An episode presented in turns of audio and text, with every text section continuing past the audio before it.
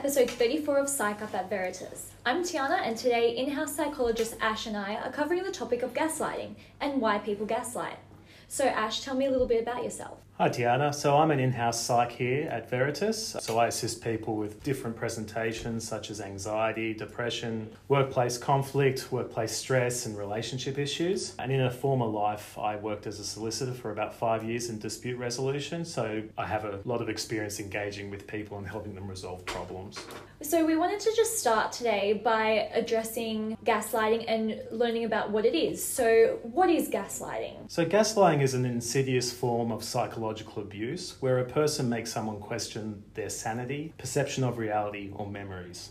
The abuse is often quite subtle at first. So, for example, if a person is telling a story, the abuser may challenge a small detail. The person may admit that they were wrong in a detail, then move on. So, the next time, the abuser may use that past air quote victory to discredit the person further, perhaps by questioning the person's memory. So over time, the person may begin to second guess their own emotions and memories and subsequently rely upon the abuser to tell them if their memory is correct or if their emotions are air quote reasonable. The abuser then uses this trust the victim has in them to gain control over the victim. So, what are some common gaslighting techniques? There are a few common techniques. So, for example, one is countering, where a person might just question one's memories of an event by saying things like, Are you sure?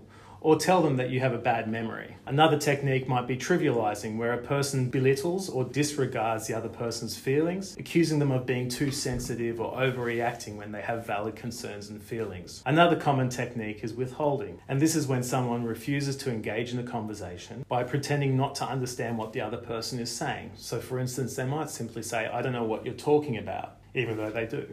And finally, another technique is stereotyping, which is the intentional use of negative stereotypes to manipulate another person. For instance, an abuser may tell their female partner that people will think they're irrational or crazy if they seek help for the abuse. Regarding all these things that you have just mentioned, why do people gaslight? Well, people engage in this kind of behaviour because they want to gain control over someone else. In intimate settings, this behaviour seeks to isolate their partner, undermine their confidence, and make them easier to control. In a work setting, it might be used by people to undermine another colleague's position or deflect accountability. Often, a person engaging in gaslighting behaviour may feel they are entitled to control other people or that their feelings or opinions matter the most. Who is susceptible to experiencing gaslighting? Gaslighting is especially common in intimate relationships, as well as social interactions where there is an imbalance of power.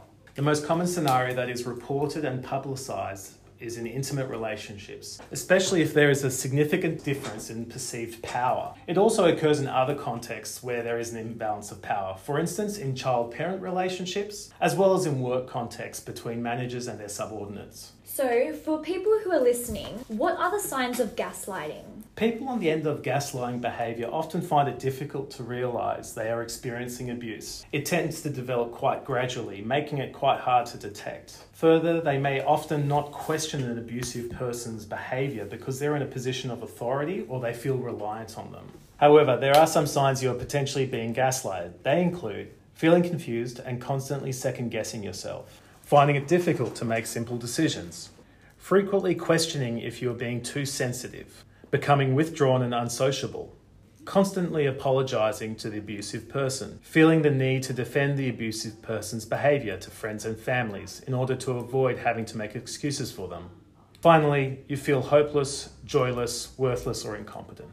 So, what are some consequences of gaslighting for the victims? Gaslighting has a significant impact on a person's mental health and may lead someone to experience low self esteem and self confidence, anxiety, depression, and trauma, especially if it's part of a wider abuse pattern. It can lead people to grow to mistrust everything they hear, feel, and remember. This is not only the case while experiencing such abuse, but it might also persist into the future. Victims of gaslighting behaviour are also less likely to voice their emotions and feelings, knowing that they're likely to be invalidated.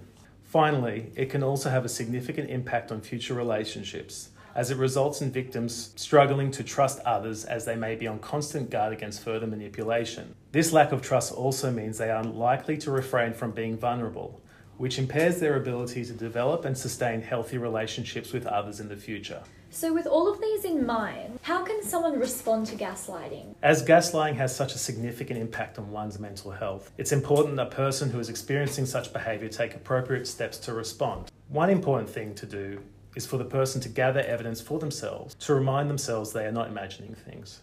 This evidence may also be useful later if the person decides to pursue legal action against the abuser. Such evidence might involve keeping a secret diary or voice memos detailing events such as time, place, and so on. It may also involve talking to a trusted family member, friend, or counsellor to get an outsider's perspective on the situation. Finally, taking pictures so the person can later fact check their memories and remind themselves they are not imagining things. Importantly, such evidence should also be kept securely and privately. Finally, acts of emotional abuse, such as gaslighting, tend to co occur or precede other forms of abuse. Over time, gaslighting behaviour may escalate into physical violence. As such, anyone experiencing gaslighting behaviour should seek support from a therapist or a domestic violence organisation for assistance in taking appropriate action to protect themselves. So, those are addressing if the person is a victim. So, how can you help a friend or someone that you know who is exposed to gaslighting behaviour? First and foremost, it's really important to provide your friend or colleague or whoever it might be with some emotional support. So that involves just being there and listening to their concerns, acknowledging and validating their feelings and experiences. It's also important to provide your friend or colleague with an objective view of the situation in order to assist them to differentiate between reality and their perception of the situation. Most significantly, it is important to provide your friend or colleague with contact details of an experienced therapist or domestic violence organisation to provide them with specialised support they need to overcome the situation they find themselves in. Thank you for providing us with this information, Ash, and thank you everyone for listening. Tune in to the next episode of Psych Up.